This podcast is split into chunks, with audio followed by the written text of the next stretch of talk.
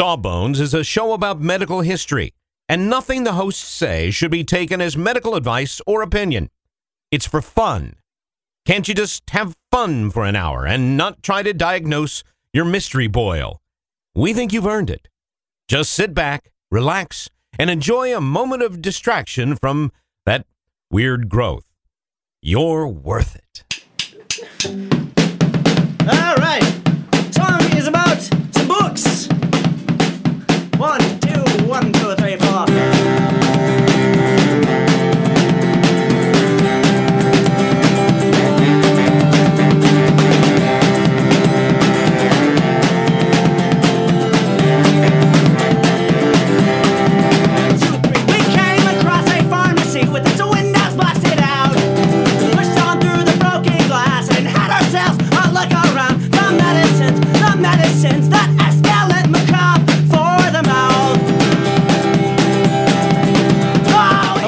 And welcome to Sawbones, a marital tour of misguided medicine. I am your uh, co-host, Justin McElroy. And I'm Sydnee McElroy. Sydnee, uh, I want to say belated happy birthday to you. Oh, well, thank you, Justin. Um, it was your your 31st birthday, and I'm 33, and I can't help but thinking, like, do you feel We are old. Is that what you were going to say? so we are getting so crazy old that we're older than anybody who's ever lived? But that's not what I was going. to 31 felt old. 31 felt old. huh? Yeah, 30 didn't feel old. 31 feels. 31 old. feels because it's like it's anticlimactic. Yeah, it's like 31. Now I will continue on into my 30s. and yeah, marching. I remember when I was in college, I thought people who were in their 30s were the oldest people on earth. We had one guy in our like group of friends who like secretly hit 30 and it was like a sec- it was like a dirty secret. Did you hear he's 30? he turned 30. Like it really happened. Anyway, Sid, you're 31 on 33. I feel like we're running low on time for our great invention. Did you have anything particular in mind? No, Like what I- we are going to invent? I don't have any particular areas of expertise or any specific creativity, but like I feel like we're running low on time for our great like I just want to know that after I'm gone, like something will be named after me. Like you know, oh, like your legacy, like the thing that my legacy. Like you know, the guy that invented Totino's pizza rolls. Like they named uh-huh. those Totinos after him. Like Uh-huh. you think that guy him. was named Totino? Yeah, Totino, and they were Totino's pizza rolls. Was that his? Is that his first name or last name? Both Totino, Totino. Are you Like the founder of West Virginia, Morgan Morgan. Morgan Morgan? Right. Uh, do you? So what what what do you think it will be? I don't know. Justinize something or Justini- gonna Justin Justinification? or- Justification, Justinize. I'm having. Are you really Justined that? that. I that sounds I negative. That sounds negative, doesn't it? Yeah. I don't know. We'll think about it. You know, um, the doctor we're going to talk about today succeeded in this goal. Yeah. What did he? What did he get? Yeah. Well, have you ever heard of the word mesmerize? I have. I have heard of mesmer mesmerization. Mesmerization. Mesmeriza- Mesmerism. mesmerism? Perhaps. Or me- Maybe. mesmerizing. Right. Yeah. To mesmerize. to mesmerize. That's a dude? Yes. Yeah. Franz Anton Mesmer. Mesmer. Yep. Franz Anton Mesmer. What was his deal? So, uh, Dr. Mesmer was born in Germany in 1734. To uh, his father was a master forester. I only mention that because I didn't know there were such things as master foresters. You keep ch- chopping them down and planting new ones. You'll get there someday, young Padawan. how how many trees do you have to chop down? Do you think to become a master forester? You know, here's the surprising thing: it's fifty. It's not hard. That's not that hard. That's a very low maybe, bar. maybe there's quality measures too, not just quantity. Like you have to chop down 50 trees, but You chop down 50 trees, but if one tree falls on you, you lose your standing for a week. so is that all it is? If you can survive chopping down 50 Survive trees? chopping down the trees. Don't stand where because there's it's hard to guess where are they low going to bar. fall. I don't know. Well, I think that's part of becoming a master forester is you know Right. you know which way they're going to fall. You got to get your trig out, get your graph paper, and just go for it. So he did not follow in his father's forestry footsteps. Right? Because he can't track him because his dad's too good at foresting. I don't I don't even think we know what He doesn't leave forestry is. He doesn't point. leave footsteps. He instead he studied medicine. Ah. Oh, boring. Yeah, a little more Loser. conventional. Uh, at the University of There's a whole forest out there for you, son. I thought I'd leave this to you. You've let me down today, Franz. There's so many trees still standing. I swore when I was your age I would remove every cursed tree from this great earth. Every tree in Germany. Let me down, Franz. Oh, Okay, so Franz. Franz studied medicine. He studied medicine. He uh he actually I think this is kind of interesting. His doctoral dissertation was um on the influence of planets on the human body. Okay. This was basically, and we'll see this kind of theme echoed. So it's that's why I made up. it. Yeah. Um, the the idea is that there are tides in the human body, Mm-hmm. like of fluids or whatever, and that they're influenced by the movements of planets and the moon, kind of like the tides of the ocean are influenced by the moon. Mm-hmm. Um, and it affects your health and mental well being and all that. Hmm. I, I think what the weirdest part about this is that this was probably just plagiarized. Good start, Franz. Good start. So it's kind of a bizarro theory, and it wasn't even his. Oh man, that's not a good start, Franz. But keep going. I don't, and I found that mentioned several places, and it. I found two different things about it. One, it didn't seem like that big a deal. So maybe the guy who really made up the theory was like, Well- know, it seems dumb in retrospect. He's welcome let's, to. let's let it be that Mesmer guy's fault. And two, it was also mentioned several times that it was pretty commonplace to plagiarize your dissertation. Uh, Nobody could read anyway back then. It's, ca- it's practically caveman times. I thought that was pretty. So there's the justification. So maybe you should, hey, if you're working on your doctoral dissertation, just plagiarize it and then say, I am following in a grand tradition. of, of stealing. this is just what you do. Where was he operating out of? So uh, at that point, he started practicing medicine in Vienna. Um, he married a, a very, very rich lady. Uh, and, you know, this is always that point, I feel like, in our episodes where he could have just had a really rockin' life, right? Just yeah, everything was going fine. he he's a super rich doctor. He's living in Vienna. He's got a big fancy house. He's a huge patron of the arts. He's like a buddy of Mozart's. Well, I mean, Mozart was like 12, I think, when they met. So, I mean, I don't know about buddy, but I actually wonder if there's something to that. Like, if you don't have enough money, then you're basically like focused on paying the rent and keeping food and clothes on your kids' backs. Well, you shouldn't put food on your kids' backs, but you know what I'm saying. like, and unless that's a weird game that you make them play. Yeah. Like, who can get the food off of your brother's back It's first? the only thing that distracts us the from the to hunger most nights. Uh, I but maybe like once you're like independently wealthy, it leaves the brain free to wander into stupid alleys where it can find dumb ideas. Well, that's exactly what he did. You know, instead of just enjoying this really rockin' life, he uh, started experimenting with magnets. Um, he had actually in one experiment he would have a he had a patient swallow like a, a compound that contain, contained iron, and then he would attach magnets to various places on her. To try to figure out where food goes when you eat it. No, just to influence her health and well being with magnets. shop. People are still doing that, so People have people have always been fascinated with magnets. We I don't think They we've ever done done 'em. a we They haven't done a show on this. We should do a show on this at some point, but magnets are a big thing. Um, when it was over, she felt a lot better. And what was weird about it is that, you know, this is the kind of story that you would think would lead into, and so he came up with the idea that magnets should be used in medicine. No, instead, he thought, you know what? I don't think it was the magnets. I think it was me. I I know it seems like it would be the magnets. what do you mean? This is how he came up with his theory of animal magnetism.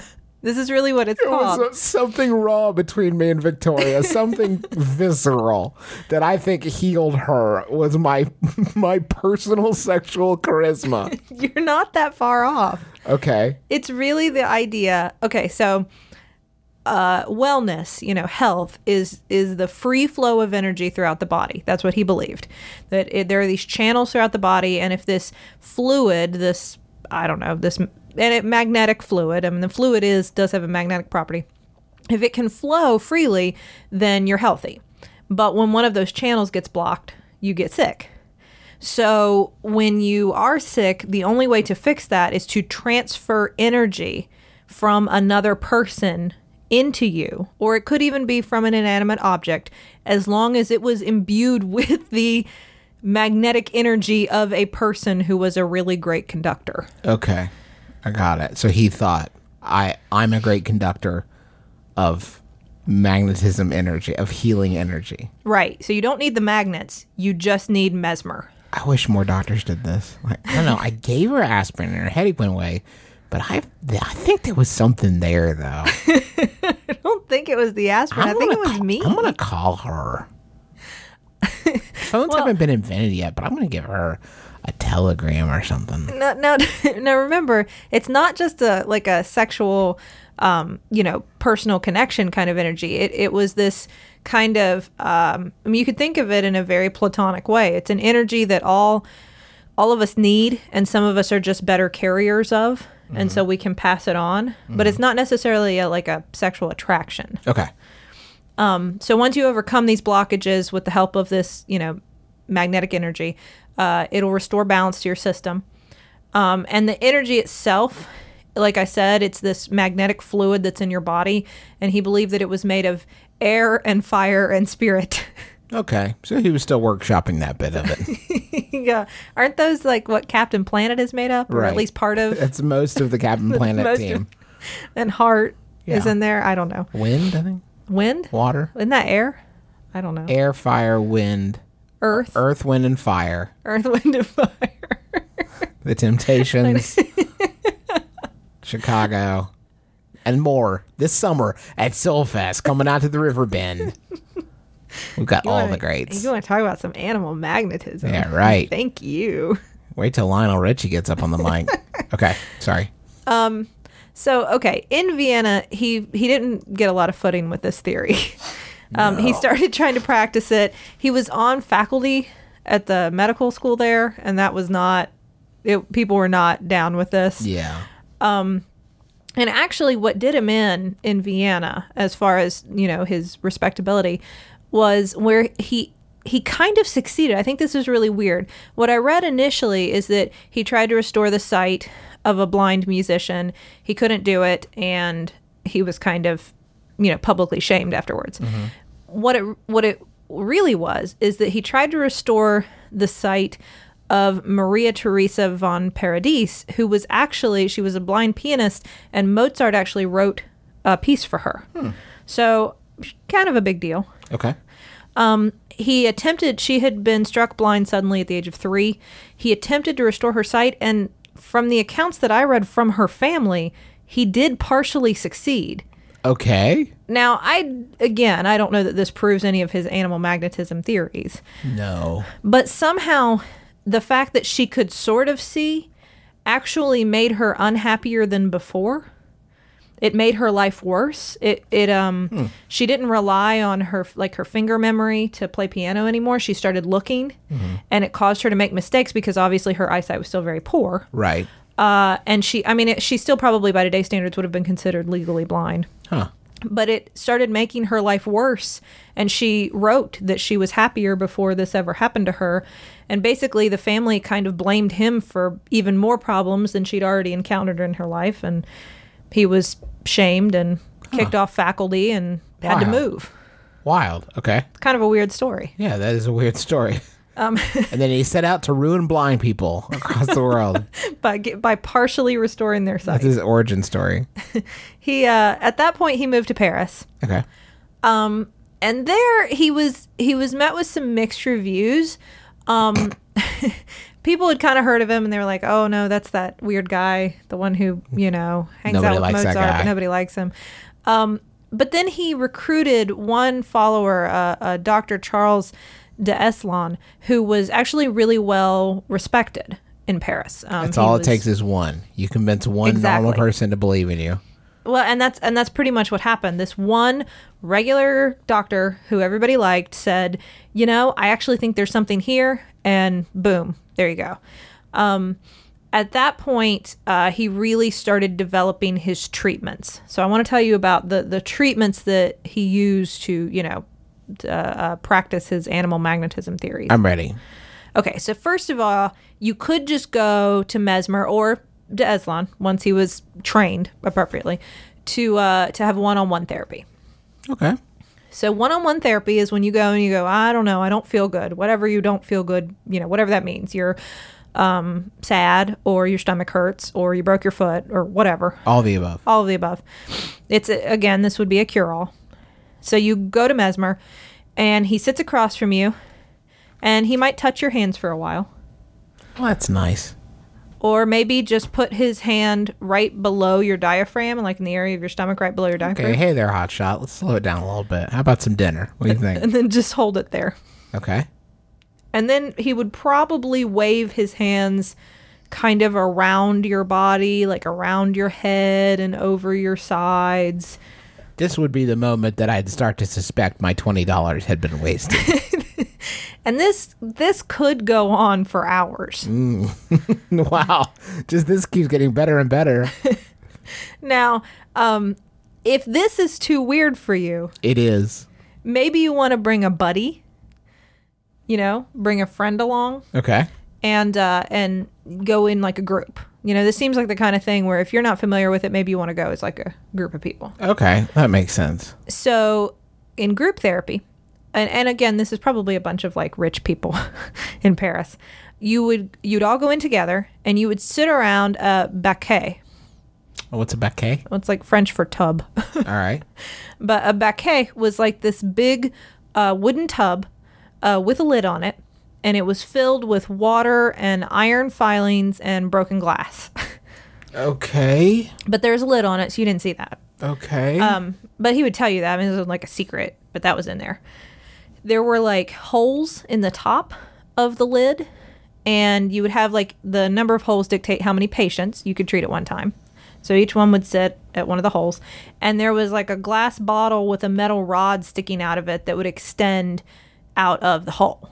Okay. Okay, so you kind of get the idea. Yeah, you had me grab a picture before we got started, so I'm I'm looking at what I assume is a baquet now. That is a baquet. Okay. Okay, you can and you can look this up. if It kind of looks like a Mr. Uh, no, not a Mr. Bucket. The the crazy uh water, like the octopus water toy that you'd hook a hose into and it sprays. It does, and water like the everywhere. little the little metal thing sticking out of it would start squirting around in the air and Yeah, spraying right. water all over the place. yeah, It did not do that. It looks like if a spider Mm. got super fat and its legs could no longer reach the ground it does look like with a, big- roulette wheel on top, a big fat spider. like a big fat spider. uh, there were also some ropes hanging off of the device that were mainly like to attach you to the device and to attach In case things just got like so cray. and to attach each other, you to each other. So you like you'd kind of all like either hold hands or tie yourselves together in a big circle. Um, and then you would like set the metal rod like on your body somewhere. Okay. Like you you could hold it or it could like rest on your shoulder or your stomach, probably wherever you were having a problem. Okay. Okay. So once everybody was in place, Mesmer would take over. And this is why I think this more than anything is why mesmerize means all the things it does now. So you got to understand, you would he would do these treatments in his home. So you'd come with all your rich friends, all your fancy rich friends to his very fancy, you know, Parisian home. And it was, I mean, just the, you know, decadence and opulence, just gorgeously outfitted. And you would be led through these beautiful rooms to the room where you would, you know, sit around the baquet. It was all dimly lit. There would be this like slow, beautiful trance like music playing. And he was, you know, elaborately dressed. Okay, so would- wait a minute. I hate to stop you. You are basically describing the plot of Rocky Horror Picture Show. that is basically what is happening here. Dr. Mesmer is basically Dr. Frank-N-Furter, and he is basically, basically exactly Rocky Horror Picture Show is what you're describing to me right now. That's pretty much it. Basically, a bunch of rich people doing the time warp, That's all it is. thinking of those moments when. and and that was a big a big part of it is that these people would come in and they Is were the time warp? the time warp is it then they would do the time warp and then i always figured it must uh, when i read about this it must break out into one of those like eyes wide shut orgy scenes Oh, no question. This is all orgy pretense. like, that's obvious. To- totes. Totes obs. Very nice try, old timey people. But we here in 2014 are on to you. This is total orgy pretense. we know what you're doing we know, know what's what you're doing. We know your game. so you picture We all have of the these internet. all of these gorgeously dressed women in their big wigs and everybody's like sitting around this thing and they're listening to this music and it's it's dark and it's you know everybody's like uh, oh my gosh the luxury and they're holding these things and they're waiting for something amazing to happen and then Mesmer starts wandering around the room talking because there could there could be three of these going at the same time in the room talking in this quiet voice, encouraging everyone to whisper. Don't talk out loud, whisper if you must. And and basically working them into kind of a trance. And he would carry a wand and touch them with his wand periodically. And then he would wave his hands around them and wave his hands around the baquet as a way of kind of controlling the fluids inside. He would say, I'm controlling what is, the What fluids. are they supposed to be getting out of the baquet? Like, what is? Is it? Is there heat coming from the pipes, or is there water, No. or nothing? No, right? there's nothing about it that's no, it's not doing anything. It just looks like a big stupid ice cream maker. Yes. with like, with like metal rods coming off. no, the because again, it was coming from mesmer. These were conducting fluids, like yeah, they've got iron and they've got water, and we it, we're kind of vaguely like mimicking something that sounds like science. Like there's so a, awesome. an electricity thing, but really, I mean, the idea is that it's coming from mesmer, is that he is able to steer the fluids in the container, which are helping to steer the fluids in you, and what he's working you towards, and what many people would have during these sessions, is a crisis. Good. Good. So, if when the treatments finally worked on you, and again, a lot of people in the room would have this crisis during these treatments, uh, you could this could manifest in a variety of ways. You might throw up, you might start coughing, you might start spitting things.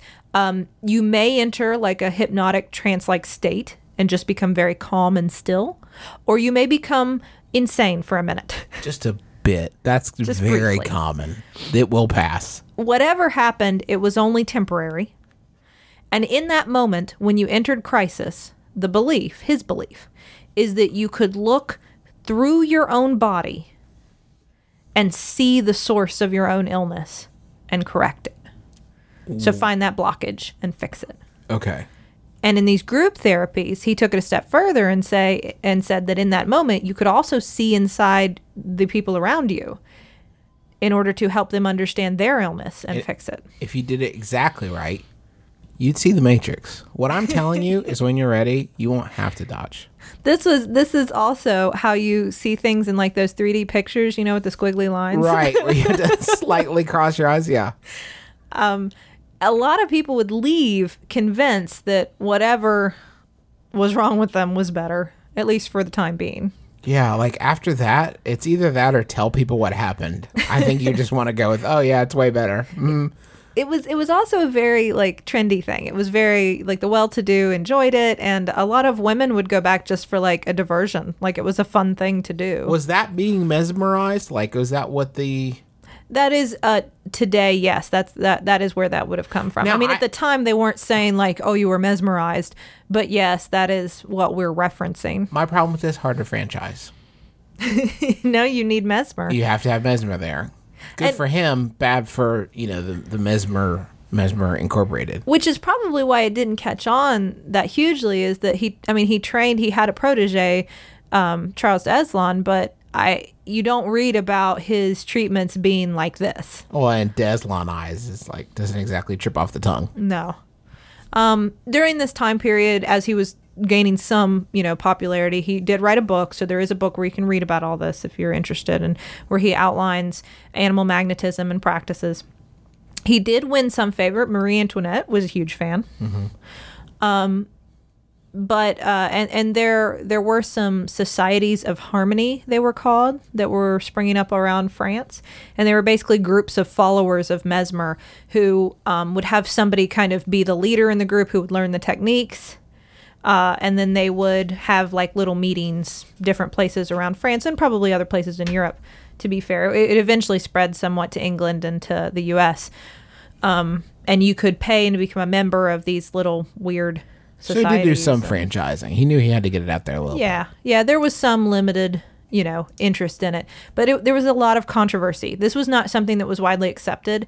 Um, there were people who thought it was good, and then there were plenty of people who criticized it. Uh, there was actually a play written about it.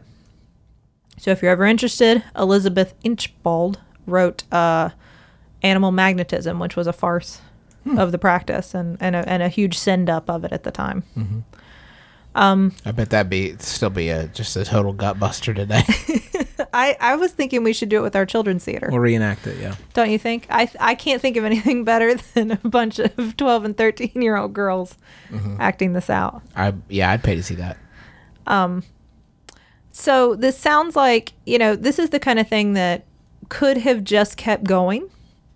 You know, it, it had a modest following and rich people liked it. And he was a, you know, an attractive, cool guy. But Louis XVI stepped in and uh, said, you know, I think I'm not a big fan of this for whatever reason. He it upset him. It made him mad, and he said, uh, I want an independent commission to investigate this and find out if there's any truth to any of this. Not so much.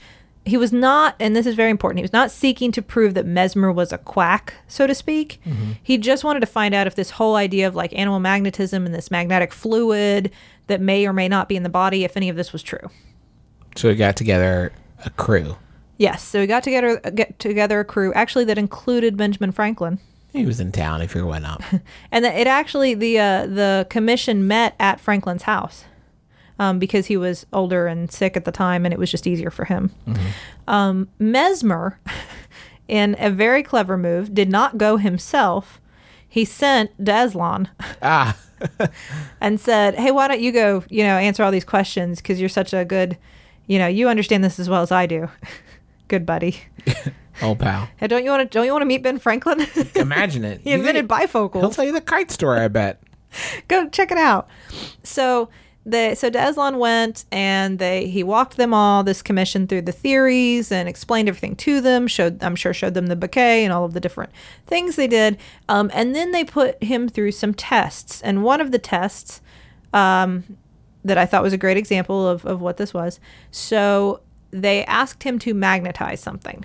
Said, Okay. okay, so you you were a follower of Mesmer. You have this b- ability to transfer energy through yourself.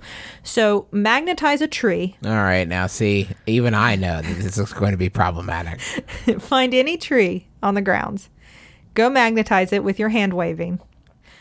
And then we're going to blindfold this 12 year old boy that we've got hanging around. Sure. Okay. and we're going to have him go find the tree uh, by feeling the magnetic forces that you have, you know, imbued the tree with. Okay. Okay. How'd that work? So he magnetized a tree, they blindfolded the kid, uh, and he wandered around the yard. And he continued to wander further and further away from the appropriate tree, uh, saying, I think I'm getting closer. I think I'm getting closer. I'm feeling the, the magnetic force. And then he passed out. So, Not a great showing for animal magnetism. no, I, so it didn't work. Um, that was not, I would say, not a successful test. Yeah. Now, to be fair, I don't know all of the other uh, magnetic kid Olympics that they that they Right. What other tried. tests of skill that they had? I don't know if this was just like a school field day that happened to overlap, and Yeah. they were like, "We'll just kill two birds with one stone here." And and almost kill one kid. uh, I have no reason to think that the kid wasn't okay. If anybody's worried, by all accounts, the kid He was fine. he He, just passed fine. out from wandering the yard aimlessly, blindfolded, looking for a magnetic tree. So I'm assuming that was pretty much the end of, of mesmerism. That pretty much was. Uh, they at that at that point they wrote up a report and basically said if there are any effects, it's imagination, and that put an end to um, Mesmer practicing a lot in Paris.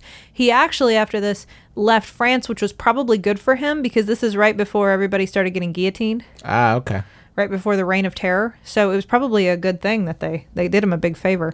Um, he was exiled though after that. Uh, he still lived out the rest of his life rich, I should say. Oh, thank God. now, what exactly he did, I don't know. He was still a patron of the arts. He still loved music, um, but I don't think he did much in the way of medicine after this. Okay. Now, the great thing about people like this is that no matter how bizarre their theories and practices, there's always going to be somebody to pick that pick up that ball and keep running Sure. with it. Right.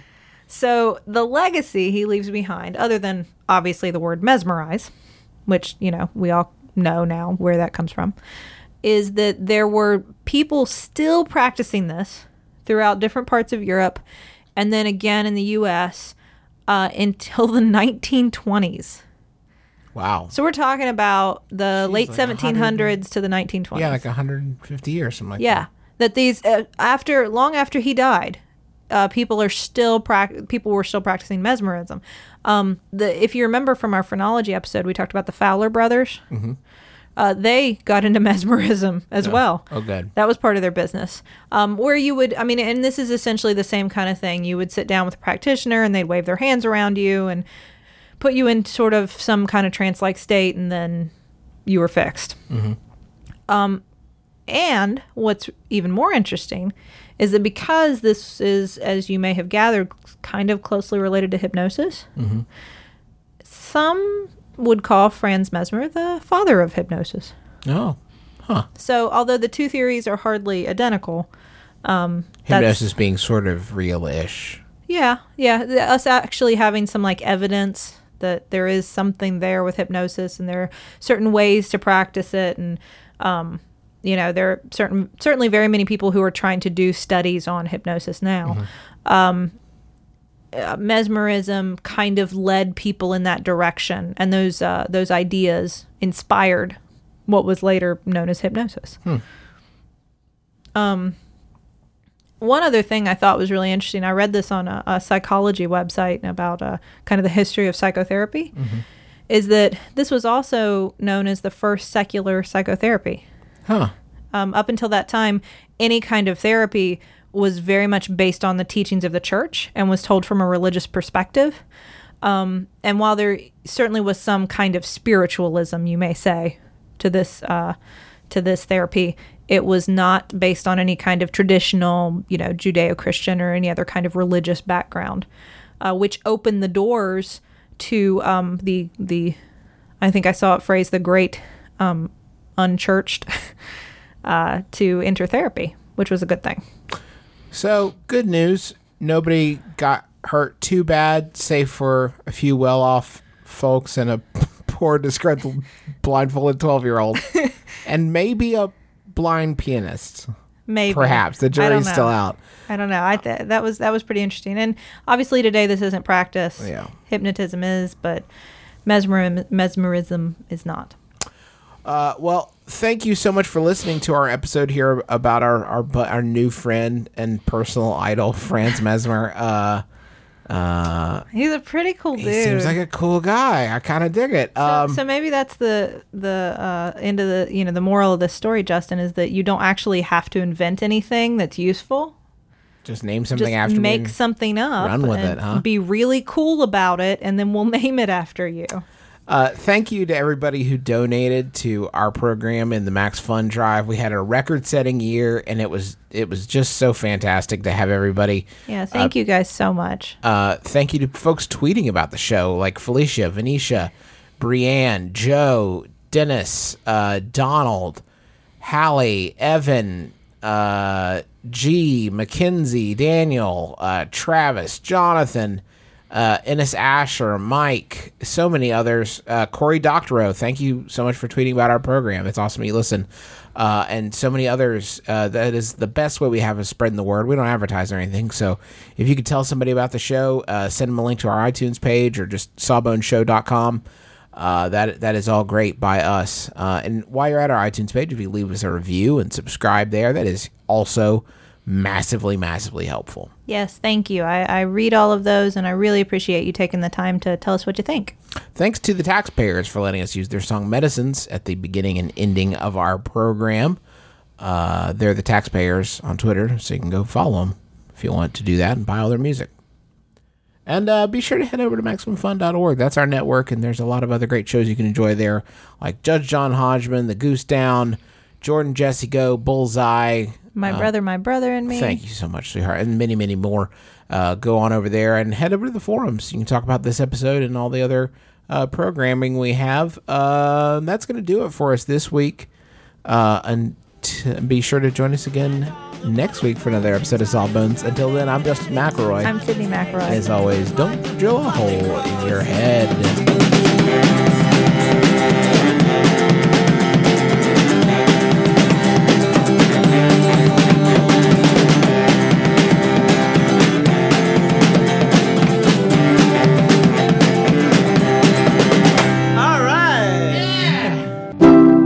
MaximumFun.org. comedy and culture. Artist owned. Listener supported.